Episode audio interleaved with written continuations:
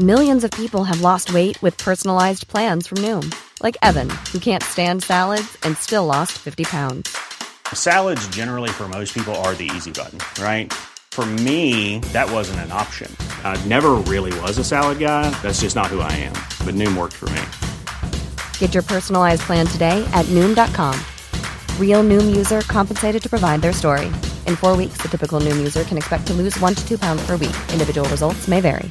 Hey, I'm Ryan Reynolds. At Mint Mobile, we like to do the opposite of what Big Wireless does. They charge you a lot, we charge you a little. So naturally, when they announced they'd be raising their prices due to inflation, we decided to deflate our prices due to not hating you. That's right. We're cutting the price of Mint Unlimited from thirty dollars a month to just fifteen dollars a month. Give it a try at mintmobile.com slash switch. forty-five dollars up front for three months plus taxes and fees. Promo rate for new customers for limited time. Unlimited more than forty gigabytes per month slows. Full terms at mint mobile dot com.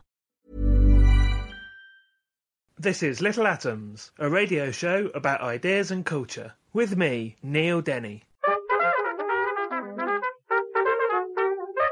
This week, a mystery illness in Vanessa Potter's Patient H sixty-nine, and then the long relationship between humans and pigs in Pia Spry-Marquez's Pig Pork.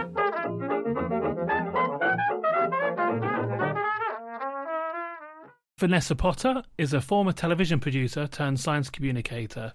Since her mystery illness, which will uh, become apparent as we talk in this interview, Vanessa has worked on science art projects with neuroscientists at the University of Cambridge, given a TEDx talk in Ghent, Belgium, and written several articles for The Telegraph and Marie Claire. She's currently working on a collaborative E E G project with her science friends in Cambridge, and just hot off the press, been nominated as an Inspiring Woman in the Inspiration Award, which you can vote for online. Vanessa is the author of Patient H sixty-nine, The Story of My Second Sight. Vanessa, welcome to Little Atoms. Thank you very much. What a wonderful introduction. Let's talk about something about your life before hmm. the episode that this book is about.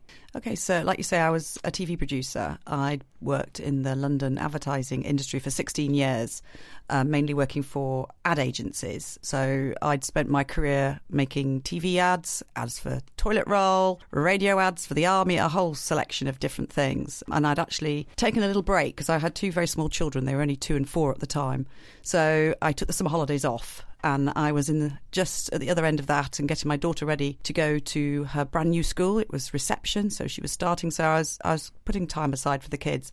And then bang, yes, everything changed. So where were you when you first noticed that something was up? Well, actually, it's really difficult to know when it all started because I had this really awful bug, like a knock-you-out, worse-than-flu, kind of emergency doctor kind of two-week bug. I got to the side of that, and on that weekend that I started to feel better, we went off to the Malvern show, and I coped, I did the show, came home, then just felt rotten on the Sunday night. That was the first time I didn't feel right again. And then on the Monday morning when I woke up, that's when the very first kind of obvious symptom kicked in. And that was a sense of feeling very dizzy, just weird. I was unstable, I was unbalanced. Um, I felt like there was a fuzzing in front of my eyes. Very difficult symptoms to describe because actually you could easily confuse them with being exceedingly stressed or something. Mm. It was that kind of static that you get when you're in shock, maybe. So very strange symptoms, and that was that Monday morning. And so you go to the doctors, mm. and of course, what can you say? I feel a bit weird, there's something not quite right. So what's your first contact with medical professionals like at that point? Actually, it was very good. I saw a locum doctor, and she could easily have just sent me away, stressed mother. Very easy to label me as that. But actually she was extremely thorough and she did a lot of tests, which I now understand were testing my vestibular system. And of course that was all over the place. So I felt very nauseous and very dizzy when I moved my head. So that she was alerted. So she got me sent off to A and E pretty sharpish. And so things rapidly progress. What happened? Yeah, rapid is the word. I spent a very frustrating first day in hospital, got sent home, couldn't find anything wrong. But the next morning when I woke up, which was actually my daughter's fifth birthday, and as the second I opened my eyes, my heart sank because I just knew something was really wrong. The world was muddy. It was like covered in a brown, murky haze. And even though I was blinking my eyes, it wasn't clearing. And as I looked around my room, I think I described it at the time as, it's like I've got sunglasses on and I'm inside. But of course I didn't. So it was very frightening, and I went straight downstairs. I don't even think I spoke to my husband. I just looked at him and said, we're back to A and E. And we did. We just went straight off. And then things went very fast from there. I never left hospital again. And within seventy-two hours, that murky brown haze had basically gone into like a halo. And my sight diminished literally hour by hour.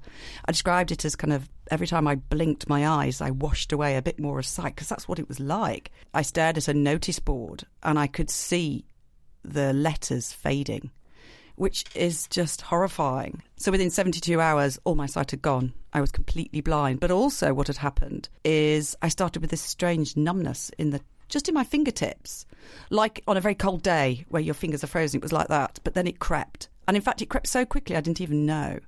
And so I remember trying to stand up at one time and my legs were numb. I didn't even know. I mean, that's when the shock was starting to hit me, because it was like, what is happening? And of course, the people around me, the neurologists that I ended up with, were like, we don't know. So within seventy-two hours, you're basically completely blind. Yes, and actually completely blind. So no light whatsoever. The world was completely black.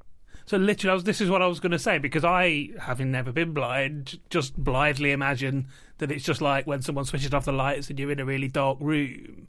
So was that what it was like? No, it's much more enveloping. It's like it goes inside your head.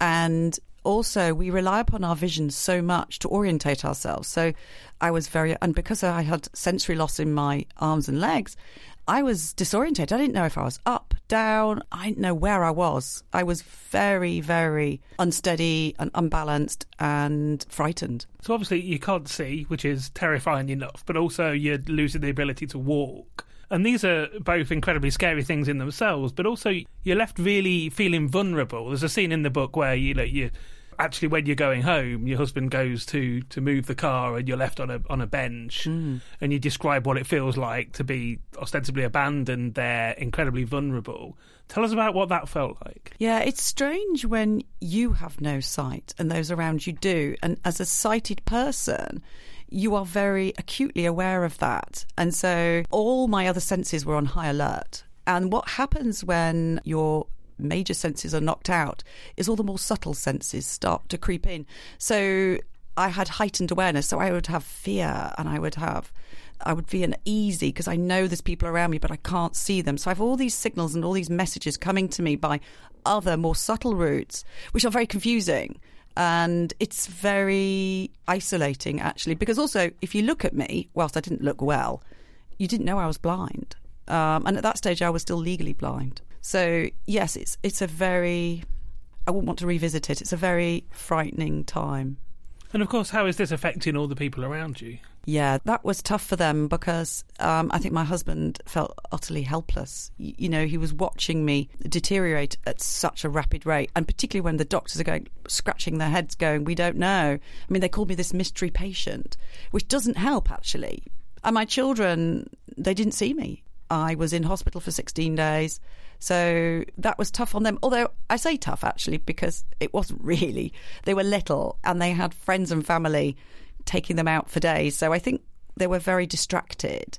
But then my daughter wanted to ring me and we had um we had a conversation when I was still in hospital. So she was she was that bit older, so she and she still remembers it. My son was two, he doesn't. But yes, it, it unsettled all of us. It unsettled our community. You know, people were shocked and trying to help as much as they could. They used to drop food off. So my husband didn't starve and people helped. People took the kids. The community really rallied round. Crystal Palace is an amazing place for that. There's a very strong bond between people there and people help each other, which I'm very grateful for. Still at this point, we don't know what it is. So what's going on around you in terms of diagnosis? What are the doctors doing? Well, they did give me a... the best guess diagnosis, which is N M O S D, which is basically a neurological autoimmune condition. It's extremely rare. And they couldn't really say much more than that because I'm not actually a classic case. I don't really tick all the boxes. But that was the closest they could get. But that comes quite later on. There's yeah. a period of time when they're saying, rather than saying we know what it is, there's a period of, well, it's not this, it's not this, it's not that. yeah, they ticked off the nasty list, as I used to call it. They'd come in and uh, they'd be a bit disappointed. Oh, it's not a brain tumour. It's not a brain tumour. Uh, it's not cat scratch syndrome. Um, it's not multiple sclerosis. Oh, and I'm like, isn't that good? Yeah, I mean, for doctors, of course, they want to get to the bottom of it. Mm. But I was very glad they were ticking those horrible things off the list. Now, at the seventy-two hours, you're at this point where you're completely blind. That's terrifying. Things gradually start to improve. And in some ways, obviously, it's great that you start to get better, if that's the right word. But things get even weirder at that point, because interesting things start happening as your vision starts to come back, don't they? Yeah. I mean, you don't flip a switch and your vision comes back on. And in fact, I banned the word seeing for an awfully long time, because it wasn't anything like seeing had been to me before. So on the very first morning that I had some light sensitivity, which is all it was, it was a shift. So instead of opening my eyes to this kind of black hole, this suffocating blackness, it was dark grey. And there were some kind of vague light forms to one side. But I would have to spend long minutes sort of staring to work out if it was paler grey at one side. I mean, that's what kind of vision we're talking. So there was no faces, no lines, no shapes, no nothing. And it took several days even before some lines would start to appear, but everything was flat. I described it as living inside an X-ray. And I think that's, to sighted people, that's probably the best way to describe it. It has a transparency, a sort of wateriness to it. There was nothing substantial. You said after sixteen days, you, you get out of the hospital, you go home. Before they let you home, there's this, which I'd never come across before, this amazing and rather British test to see whether or not you're allowed out of hospital. What did you have to do? Yeah. I used humour a lot in the hospital. It's a coping mechanism. It's very successful. Um, if the poor woman who's blind in the bed is making jokes, everyone relaxes. And they took me off to do this, um, yeah, it's a test, basically, to pass, to get out of hospital. And you have to make a cup of tea in this makeshift kitchen. And so I was cracking jokes, but I very quickly stopped cracking those jokes, because it was the most difficult thing I've ever done. So yeah, I had to take, I had to, had to stand first of all, take my own weight on my legs, and stand at a countertop and turn a kettle on. In fact, I had to fill it with water first, turn a kettle on, find a mug, put a tea bag in, and pour the water. Uh, it took me half an hour, and it was I was shaking and sweating by the end of it, but I did it, and it really made me realise how far I had to go. Yeah, I joked when I came in, but I didn't when I left that kitchen, no. We keep talking about the blindness as if that's, you know, that's almost the, the sexier aspect of, of this thing. But of course, it's easy to forget that you lost the ability to, to walk properly as well. So how did that come back? I was not going to stay paralysed. I think that was a mental decision. It's like with my sight, I was so determined I was going to get it back. And so I, I started doing all sorts of um, sensory stimulus. And one of the occupational therapists says, look, you can stimulate. You can make your brain start talking to your feet again. So I was like, right. So I sent my husband and my sister-in-law off back off home, and they came in with all of these objects. So we had cotton wool, we had scratchy scourers, I had um, a potato peeler. And then we rubbed these things up and down my feet to try and make me reconnect to what were basically numb lumps of flesh. They weren't uh, connected to me. But over time, by doing that, it made those connections start up again, and I started to be able to wiggle my toes and get some sensory responses, which everybody was ecstatic about, because if you start with that, you've got something to work with.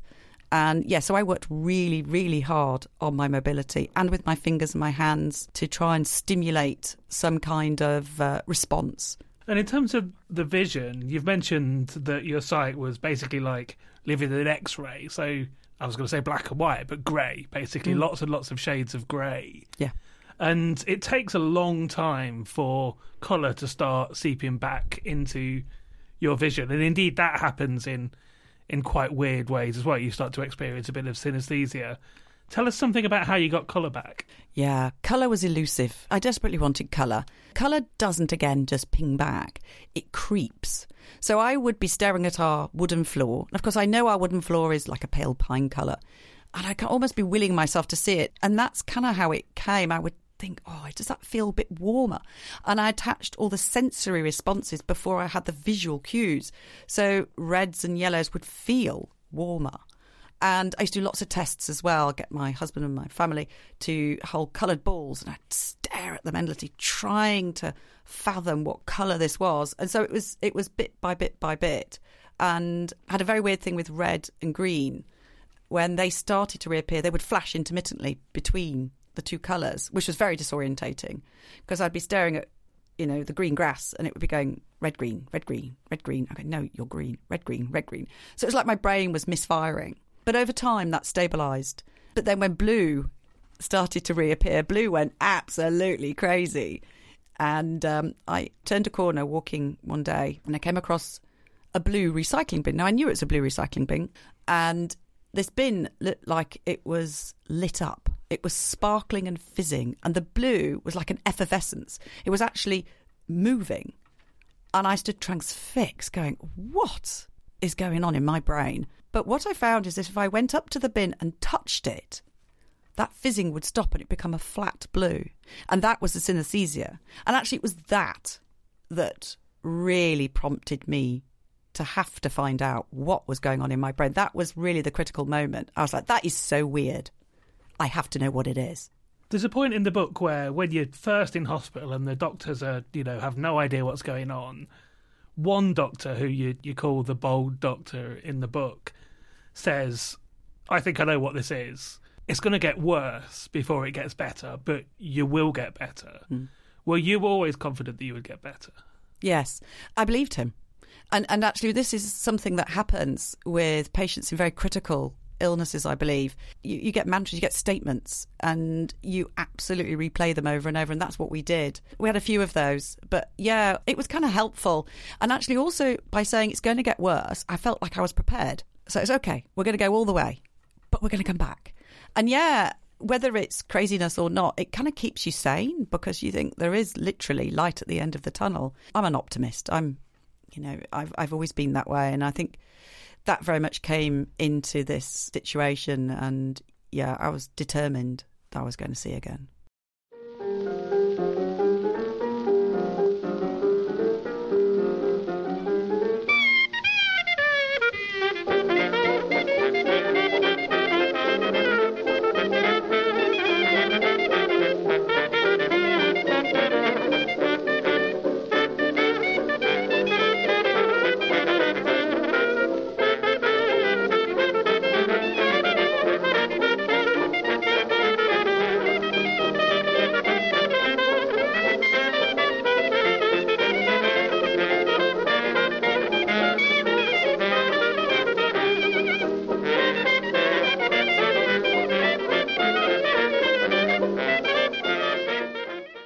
You're listening to Little Atoms. I'm Neil Denny. Today I'm talking to Vanessa Potter. We're talking about her book, Patient H sixty-nine, The Story of My Second Sight. Vanessa, tell us, who is Patient H sixty-nine? Yeah. Patient H sixty-nine is a front. I hid behind this pseudonym because at the very beginning when I started writing, I wrote a blog, which was basically an extension of a diary that I had been recording on an M P three player from actually from day one, as crazy as it sounds. But it manifested into this blog. But I wasn't quite at a place where I wanted to put me out there. So I invented this pen name. And it the H sixty-nine is basically the beginning of my N H S patient number. And it was great, actually, because it gave me a veneer and some protection until I kind of felt ready to stand up for myself. And by then, Patient H sixty-nine had become so well known that actually it became the title of the book, which it wasn't originally. And at what point in this process did you actually start writing it down? When were you able to do the blog? So the blog started uh, at the beginning of two thousand fourteen. So this is a year after I'd lost my sight. I had started trying to type before, and I got very frustrated. The first part of my writing, I was typing at thirty-six point, so I could see the letters. And actually that became a form of therapy in itself, because two weeks later I could reduce it to twenty-eight and then twenty-four. And, and basically, I remember the day it went down to eleven point courier. I was like, yes, you know, it was a measure. And without realising it, I was kind of being scientific even about mm-hmm. the writing. So the blog started being published in um, the beginning of two thousand fourteen, but I'd been writing bits of it and putting it together before that. And beyond that, the size of the font, very sort of reductive therapeutic method of doing it. Did writing about it help? I get asked that question a lot. I suppose so. I just had such an overwhelming desire to communicate what had happened.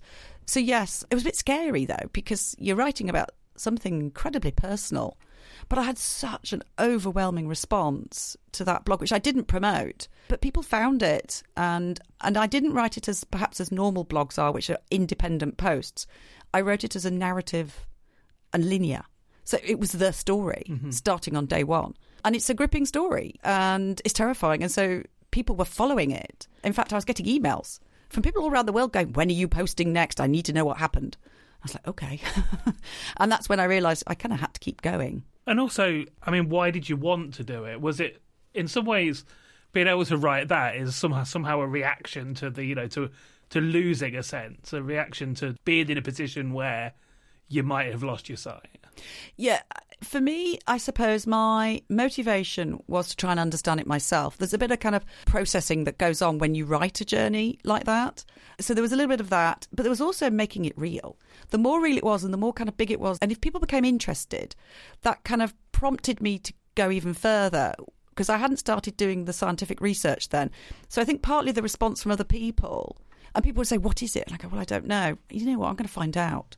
And so it was all part of that process of communicating, coming to terms with it a little bit, but then going, OK, I'm curious now. There's another adventure, another sort of simultaneous journey starting as well. So let's talk about that, getting into the scientific research then. How did you go about that? Well, I went straight away to the neurologist who treated me. I was under a very specialist team up at uh, the John Radcliffe Hospital in Oxford, and they were great. I said, look, I need to learn about this. I need to understand it. And they were fab. They said, right, go away, read everything that Oliver Sacks has ever written. Let's start with Island of the Colorblind. So I did. I don't know if they thought I would, but I did. I pretty much read everything. And that really lit a fire in me. And that led to other books. He talked about um, Stereo Sue. Uh, and so I went and read um, Fixing My Gaze by Sue Barry. And that was incredible because so many things in her book I related to. I read John Hull's book, Touching the Rock. I related so much to that. And so all of these things were just part of the journey and I was learning as I went along. And then, of course, things would come up that I would then research. So I was sort of knitting together this very basic knowledge of our visual system. But then I know I, I needed more help. So I started to um, try and network and find neuroscientists. No, that's not easy. But in the meantime, I was writing a neuroscience exhibition. Because I basically thought that's what everybody would do. You mm. have this experience, you go right. Art installation, it's of course. What, it's just what you do. I mean, I, gen- I know I sound so insane saying that, but it just felt the most natural thing in the world to do. Because again, I wanted people to experience it. So I suppose I was in a different place from perhaps most people, most patients that contact neuroscientists, because a lot do. I went with a neuroscience exhibition and a way of communicating my experience. And some questions about it. What I didn't go to them was Miracle Cure. So I suppose that opened doors for me. So how do you, let's talk about that art installation. How do you go about communicating something that couldn't really be more interior? Like, how can you get across to me how this felt to you? Absolutely. And, and that is why I wanted to use E E G, which is attaching electrodes to the scalp that record brain activity. Because I thought, you know, it's really hard to give such a subjective experience. And in fact, one of the things I wanted to um, tell people about was something I used during my recovery, which was meditation. And in fact, visualization and self-hypnosis, all these mental tools. And if you start talking about it and trying to put that as an exhibition, it's oh, it just doesn't work. So I thought, you need to come inside my head. And I thought, well, the only way to do that is through E E G. So one of the installations, I had about twenty-five, used E E G. And that's that was kind of my route in to Cambridge University, because I contacted a neuroscientist there, Doctor Tristan Beckenstein, who studies consciousness. So, of course, his lab uses E E G all the time. And he was very interested. And, and, and that was kind of the door in, you know, uh, and that gave me access to vision scientists and a whole host of other people. I want to talk about a couple of other aspects of, of the science that you uncover in the book and some of the other neuroscientists. So there's um, Doctor Will Harrison. He's produced some images that are reproduced in the book of sort of visualizations of what you might have been seeing at that seeing X-ray point in your life. You talk about High and low spatial frequencies. What's that? Oh, complicated, in a word. Um, yes, yeah, so our visual system, I describe lines a lot to Will, and this is kind of how this all came about. And he said, you're talking about spatial frequencies, which is how we detect different lines and patterns within our visual landscape. And in fact, this brings in contrast sensitivity as well, which is, that's one of the first things I got back, which was, well, that was one of the part of my visual system that was deeply affected. So when I started to see light areas and dark areas, what I was actually seeing was the differences between those. And his uh, visual algorithm was trying to depict the way that our brain likes to single out detail, which are the high spatial frequencies. He was basically taking my descriptions. We worked together and bounced backwards and forwards on these images and stripped out loads of visual information just down to the spatial frequencies, which is basically, they look like, I mean, they're very thin, watery images. And in fact, it was eerie looking at them because I was like, that's what it was like, which was great in some respects for him because he could go, right, cool, I can, you know, I can relate to this on a scientific level. So it was kind of educational for both of us in a weird way. And you mentioned the um, the bin, the blue bin, and the, the sort of fluctuation between the the red and green, the ball on the lawn. You talked to Professor, is it Jamie Ward? He's a, a leading researcher into into synesthesia. Um, what's going on in your brain when this is happening? Well, we'd love to know. I'd still love to know. We know a little bit about perhaps what might have been going on. Um, yes, I did talk to Jamie Ward initially just to find out if my descriptions matched what synesthesia might be, which is where our senses cross over. And yes, it's a weird form. It's not a classic form. Mine was colour touch. So in other words, when I saw a blue bin fizzing, my sense of touch affected my vision. So that makes it pretty much, you know, a cross-modal thing. It makes it synesthesia, but not a standard synesthesia. It's actually called acquired synesthesia because you acquire it probably, I mean, you can acquire it for different reasons, but brain injury is a classic one. You mentioned in the book, at the point of your deepest blindness, you were still dreaming in colour. Mm. Tell me about that. Yeah, well, I think in some respects, this is like your brain practising seeing. And in fact, one of the reasons I use visualisation so much was so I could see. Because, of course, I didn't know it then, but our our visual system is in our brain. It's not our eyes. So we see with our brain. So I could still, in my mind's eye, see. And in fact, I got quite accomplished using visualisation. So I could actually, I pictured a beach and I could have the waves move and I could change the intensity of the blues. And I think that manifested and went into my dreams. So all of that visualisation was basically my visual system keeping seeing alive. And in terms of getting that colour vision back then, clearly there's a difference between, you know, having experienced colour before when you try to recover it compared to somebody who has been blind all of their life. Yes. I mean, I had knowledge. I'd learnt the rules of seeing. So I'd learnt the rules of colour, which is why sometimes the experiences were so strange because it didn't fit. And that was one of the things I recorded a lot, where it was things did not fit. But then over time, it's like I would relearn and make them fit. Yeah, so I had a relationship with colour. And I had quite a strong relationship with colour, I I realise now, probably through my job and doing photography and, and being an artist. So I was quite sensitive to colour, which is why I think I had a, more of the subtle sensory cues telling me that something I was looking at, whilst I couldn't see it as red, it felt red. So there's obviously visual information coming by non-visual routes. And I think having that prior relationship, of course, would be enormously helpful in reconnecting those dots and making my brain kind of identify and perceive that as red. Just to finish off then, I want to, I want to talk about where you are now, I guess, because I asked at the end of the first part, that doctor said you will get better and whether or not you were confident that you were going to get better. But there has been permanent damage, hasn't there? Yeah, I am now partially sighted. I have some visual disturbances. So I don't have full colour. So I have some colour loss and I have like a visual disturbance over my entire visual field and quite low contrast sensitivity. So it's difficult for me to differentiate like curbs or steps, things like that. Or in darkened areas, I struggle a little. And is that that, or will that continue to improve? Hey, never say never. I'm an eternal optimist, and whilst, yes, I live with it, and absolutely, I get on with it, have lots of strategies, I will never say that's how it has to be forever because of the incredible plasticity of the brain. I know how, how much it's already got me to here. And so, I'm, yes, I'm still curious on whether we can um, I can work on that and get any improvement. And the final question, I guess, is N M O, could it recur? N M O is a recurring illness normally. The doctors believe with me, I had something called a monophasic episode, which is basically a very big one-off hit. You require particular antibodies to trigger N M O, and I don't have those antibodies. So fingers crossed they're right, and the one-off was the one-off. I've been talking to Vanessa Potter. We've been talking about Patient H sixty-nine, the story of my second sight, which is out now from Bloomsbury Sigma Books. Vanessa, thank you so much for coming in and telling us your story. Thank you.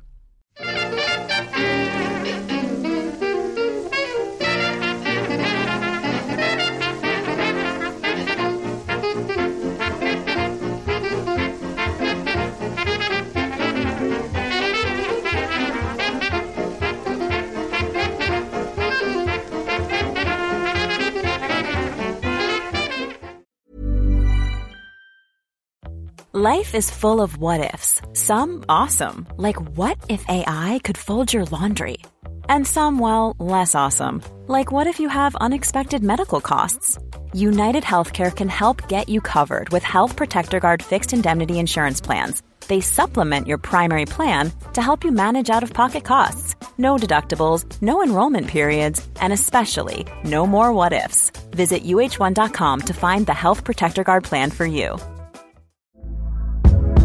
Hey there, it's Michelle Norris. I'm host of a podcast called Your Mama's Kitchen. When I travel, I'm usually looking for a way to find a taste of home when I'm not at home. And one of the things I love to do when I am at home is entertain. And Airbnb allows me to do that. When I was in California recently, I rented a house that had a great kitchen. And when we were sitting around the table, we're all thinking, we're in someone else's house. Someone could be in all of our homes as well. If you have a home, but you're not always at home, you have an Airbnb. Your home might be worth more than you think. Find out how much at airbnb.com slash host. Millions of people have lost weight with personalized plans from Noom, like Evan, who can't stand salads and still lost fifty pounds. Salads generally for most people are the easy button, right? For me, that wasn't an option. I never really was a salad guy. That's just not who I am. But Noom worked for me. Get your personalized plan today at Noom dot com. Real Noom user compensated to provide their story.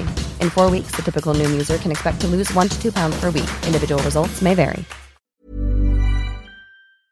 I'm Helen Scales, and you're listening to Little Atoms, a podcast about ideas and culture. Pia Spry-Marquez is a communications officer at the University of Cambridge. A zooarchaeologist, her research has taken her across Europe and across time, from the late Iron Age back to the Ice Ages, identifying, classifying and decoding the meaning of animal remains in human-associated deposits. Originally from Spain, Pia is predisposed to a keen understanding, awareness and love of the pig and the many tasty pork products that are so much a part of Spanish cuisine. And so that's led to Pig Pork, Archaeology, Zoology and Edibility, Pia's book. So Pia, welcome to Little Atoms. Thank you. So Pia, first of all, tell us what a zooarchaeologist is. What did you research? Well, basically, a zooarchaeologist is an archaeologist of animal bones, but not in the sense that, in the sense of a paleontologist, but animal bones that are related to human existence. So these are animals that would have had some kind of relationships with the human beings. And what I what I did was analyze the kinds of bones that were uh, deposited in these archaeological sites, what kinds of animals there were coming from, how they were being butchered, how they were being skinned and so forth, to sort of build a global picture of what humans were hunting, what species they preferred, or whether they were basing their, their choices on what was available locally and so forth. So sort of building a picture of, I guess, the original paleo diet in a way, the, the animal side of the paleo diet, because of course they were also eating other plant foods. It's not just all, all meat. Tell us about some of the places that you dug then. So you mentioned in the book Croatia mm-hmm. and Ukraine as places where you've actually you've been on sort of expeditions looking for these bones. Yeah, my first archaeological um, excavation was in fact in Cambridge during the training dig that we did as undergrads. But I have spent most of my archaeological career working in Croatia. Firstly, in the northern part of the country in Istria, which is a peninsula close to Slovenia and Italy, and then further south on one of the islands called Korčula, which is where Marco Polo was from, actually, during Venetian times. So I've I've sort of worked in different areas of the country and, and different periods, and my PhD was on, on a Croatian site. I've also worked in, in Ukraine, trying to find Neanderthal sites in Ukraine. And I've also excavated in Libya um, as part of a project uh, that was being carried out in my department. So why pigs then? How did you end up writing a book about pigs? Well, I, I, I sort of tried to explain in the introduction that people were surprised to hear that I was writing a book about pigs because no one in archaeology associates me with pigs. They associate me with red deer, because red deer was a very, very common species in, in the Paleolithic in Croatia and was consumed quite heavily. So it was a bit surprising for many people. But I wanted to learn about the pig because obviously I knew a lot about red deer from my PhD, because they, it had featured so prominently in my diet as a child. But I had realized that I didn't know much about the animal behind it. And that just got me thinking about our relationship with food. How much do we know about where our food comes from? So I've been eating all sorts of pork products since a you know very young age, living in Spain where you know people are pork obsessed. But I knew nothing about the pigs. I hadn't seen pigs. Pigs weren't in cartoons. I didn't get to see them in farms, and, and I just felt there was a bit of a of a disconnect. And then I, I also wanted to see why there was this obsession with pork. And I I have an, a historical interest in the Spanish Inquisition, and, and I wanted to see if there was indeed a link that pork features so prominently in Spanish gastronomy, because it is the only, well, not the only thing, but one of the things that um, Judaism and Islam have in common, that they have a taboo. So it was a very not easy but practical way for the, the Inquisition to see who was abiding by these new Catholic rules, because it was something that was common to their two targets. And that just one thing led to the next. And before I knew it, I was writing a proposal to write a book all about pigs and pork. So where does the pig that we would see in a field driving along today, the domesticated pig, where does that come from then?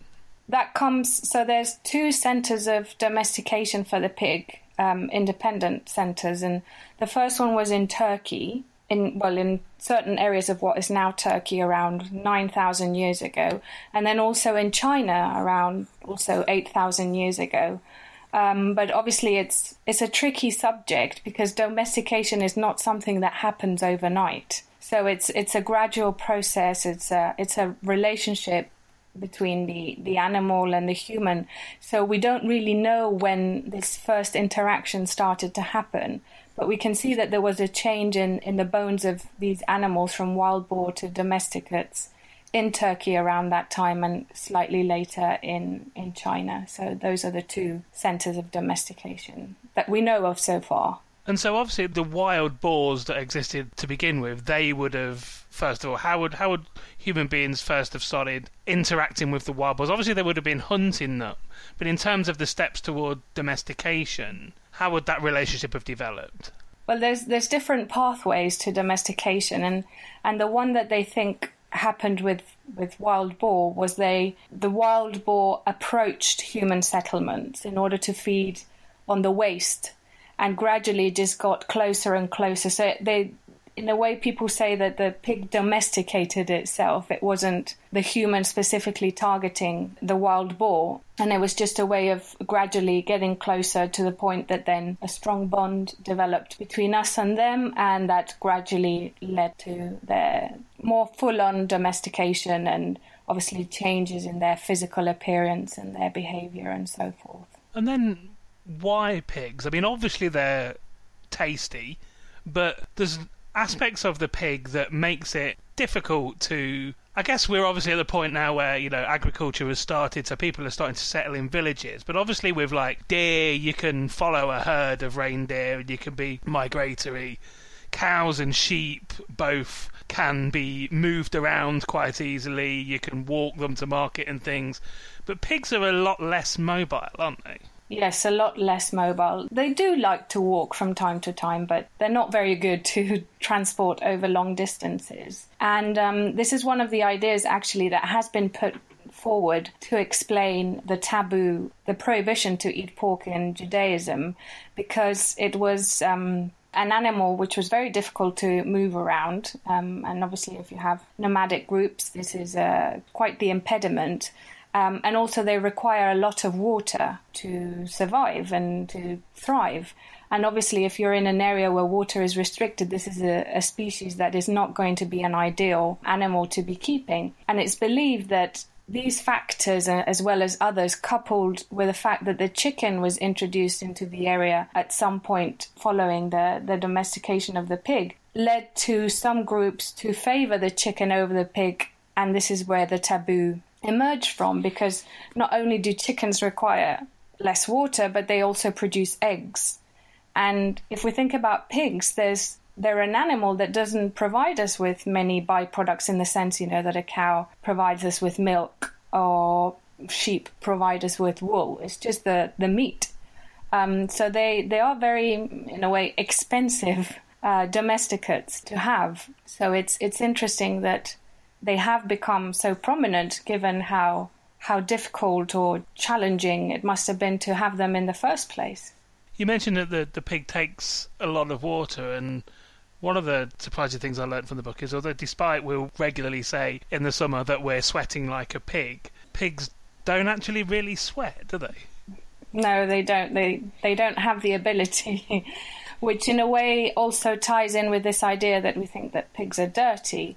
Uh, because they like to roll in the mud, when in fact, actually, they're rolling in the mud because they want to keep themselves cool, because they don't have the ability to sweat. Uh, so if they're exposed to the sun or to very high temperatures, that is the only way that they can keep um, their body temperature to, a, to an acceptable level. So that's why they like to roll in the mud, not because they're dirty, but because they just want to keep cool. And they're also very prone to getting sunburnt, which is also a big problem because it can lead to all sorts of, of medical issues in, in pigs. Uh, for example, it can lead to abortions in the females or even reabsorption of, of the fetus as a result of the shock from the sunburn. And you can literally buy a pig sunscreen. You can indeed, yes. There's all sorts of brands out there. Um, say something about how pigs are farmed now. So say, for instance, in the U K or, or the U S, I guess. What sort of What's a typical pig farm like? Pretty productive. It's a non-stop production chain where the females are impregnated on a very regular basis. The farmers obviously take advantage of the fact that the females can um, have several young in a year. They're not constrained like other animals that might only have one litter every year. So this is exploited to the max. Piglets are weaned at, at a young age that just aims to maximise the amount of pork that can be produced given the available number of, of pigs per farm. And we, we all tend to think that, you know, we're all eating locally reared pork and from very nice farms. But as a matter of fact, more than ninety percent of pork is mass-produced both here in the U K and in the U S. So at some point in our lives, whether we've had a ham sandwich or anything pork-related, any pork dish, it's it's bound to at some point have been factory farm. But it's not it's not all like that. You talk in the book about, you've already mentioned Spain and its particular relationship with pork, but um, you talk in the book about the uh, Iberian ham, the Iberico ham. Tell us how that how those pigs are. Uh, Are reared and how that ham is made. Well, Iberico ham, if you've ever had Iberico ham, it's it's beautiful. It's a beautiful ham, very, very tasty and very expensive if you buy the, the good variety. They're like la creme de la creme of the of the pig world, and they are basically let loose in um, in one of the regions in Spain, and they just feed on acorns. as much acorns as they want. They just chomp, chomp, eat them all. And then the oleic acid from the acorns then nicely feeds into their muscles, which then gives the ham a very nutty taste and the right amount of, of fat. Uh, so it's a it's a truly delicious ham, um, but obviously one that requires a lot of land and a lot of trees and um, special care of the pigs.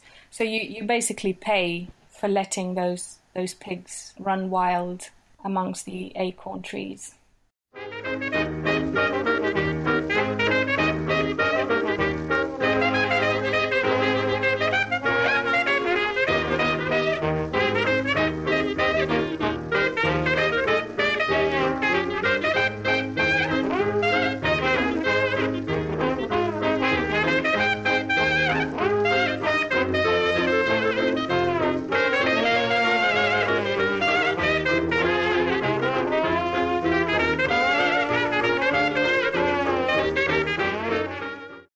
You're listening to Little Atoms. I'm Neil Denny. Today I'm talking to Pia Spry-Marquez, and we're talking about her book Pig Pork, Archaeology, Zoology and Edibility. Pia, people would be familiar with feeding scraps of food to pigs. I think people have done it in the past and in wartime and things. People would collect their food in the same way that they recycle food now, and this would be fed to pigs.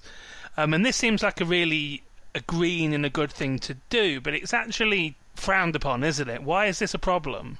Well, I think we're still recovering from the shock of foot and mouth, uh, which um, was there was that outbreak back in two thousand one that was traced back to uh, swill feeding. And obviously the National Pig Association of Britain is very concerned that this might happen again. And they're not happy with campaigns like the pig idea, which uh, wants legislation to change so we are able to feed the ginormous amount of waste that we produce every year, a part of it, that we can feed it to these omnivorous pigs. But the, the National Pig Association is just not happy, and there doesn't seem to be any changes going on at the moment, and the European Union is also very reluctant to, to change its legislation. But cases like the Japanese, where um, it is done on a government-sponsored scale, have proved that this perf- is a perfectly safe alternative and one that actually helps reduce uh, waste and reduces the amount of soybean that we, we feed to the to the pigs, which also has very very important repercussions on deforestation and so forth, because most of the, the soya meal and bean that's, that are produced around the globe are to feed farming animals, not to produce, you know, soya yogurts. So it, it would sort of help two very important issues. And you also mentioned, in terms of staying with just environmental issues at the moment, um, where there's intensive pig farming, there are also huge problems with disposing of that pig waste. Tell us about that.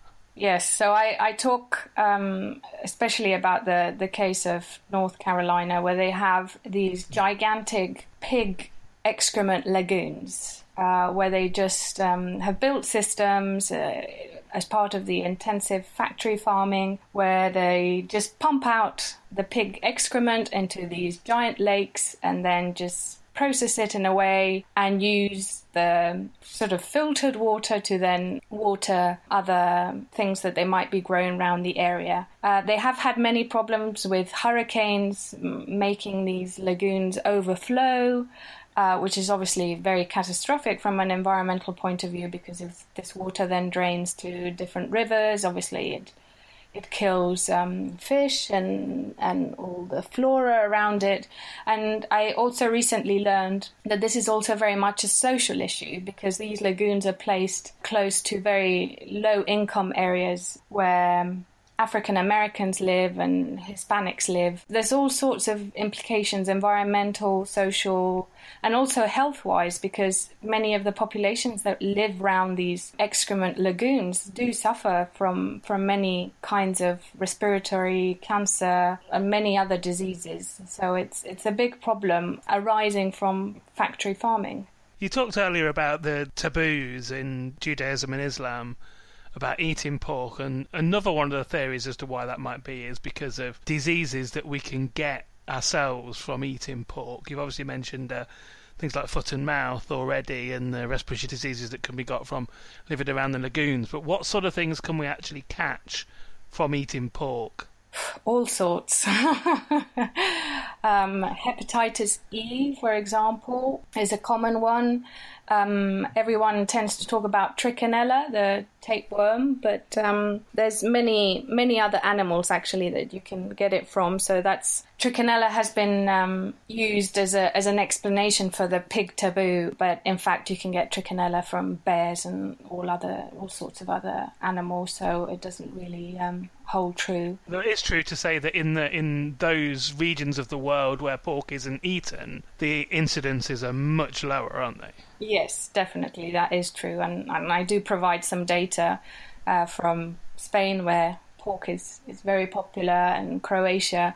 They do have many, many more cases of, of trichinosis compared to, say, Israel or other nations where pork is not as widely consumed. So yes, there, there is some correlation there, which might not equal causation, you never know.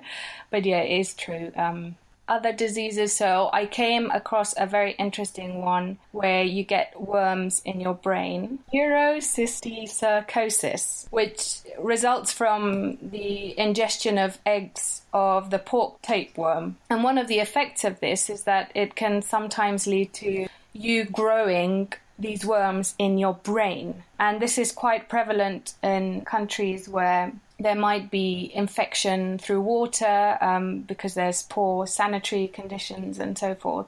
And it's a very prevalent disease in, in South America and parts of Asia. And it can lead to chronic headaches. And there's even been a link between the presence of these worms in, in people's brains and reversible Alzheimer's disease. There's a type of Alzheimer's that is caused through the presence of this worm, and by treating it through a, a normal course of antibiotic, and you can reverse the symptoms of this type of Alzheimer's. I'm not saying it's for, for all types of Alzheimer's.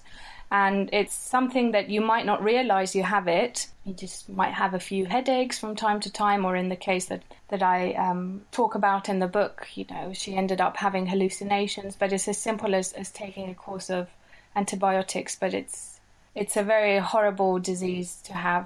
Just a couple more things. You mentioned the Bay of Pigs and the um, the invasion of the Bay of Pigs in the book, although it turns out that that's actually got nothing whatsoever to do with pigs. It's It's been misnamed.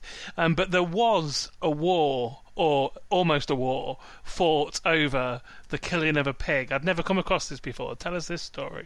Yes, so this, this was a war between British Canada and the U S, and they were deciding where to draw the line on, on the map and who got hold of of an island. And um, so they all, all decided to settle the island um, until they reached an agreement. And there were American settlers and there were Canadian settlers. And then one of the American settlers had a vegetable patch, and one of the Canadian settlers had a bunch of animals, including pigs. And apparently there used to be this pig that used to like to go to the American's vegetable patch and eat his potatoes. And one day he said, "I've had enough of this pig," and killed it. And obviously the Canadian wasn't impressed, and it led to very much a, an international conflict of where to draw the line on the map and who did that island really belong to. Um, and then it was, it wasn't violent. It wasn't a violent war. It was finally resolved through international arbitration, but it was caused by the killing of a pig.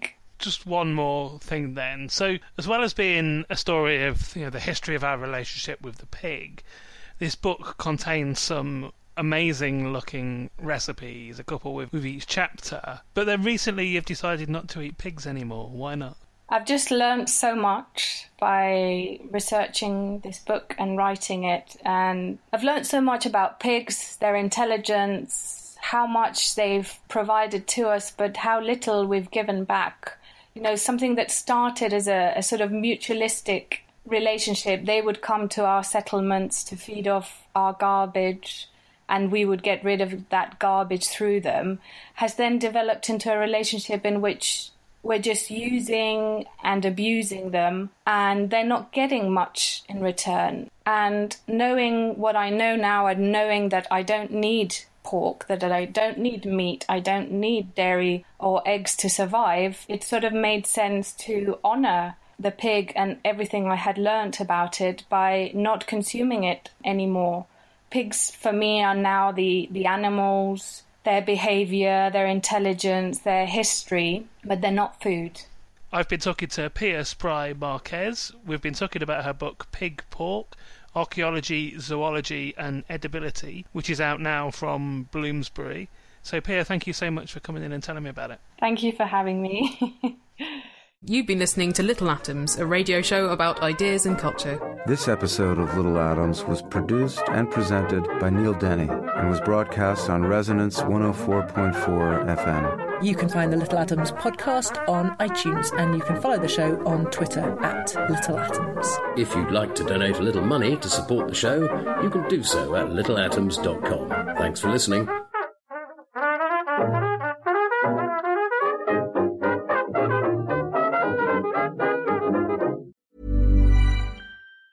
Mom deserves the best, and there's no better place to shop for Mother's Day than Whole Foods Market. They're your destination for unbeatable savings, from premium gifts to show-stopping flowers and irresistible desserts. Start by saving thirty-three percent with Prime on all body care and candles. Then get a fifteen-stem bunch of tulips for just nine ninety-nine each with Prime. Round out Mom's menu with festive rosé, irresistible berry chantilly cake, and more special treats. Come celebrate Mother's Day at Whole Foods Market.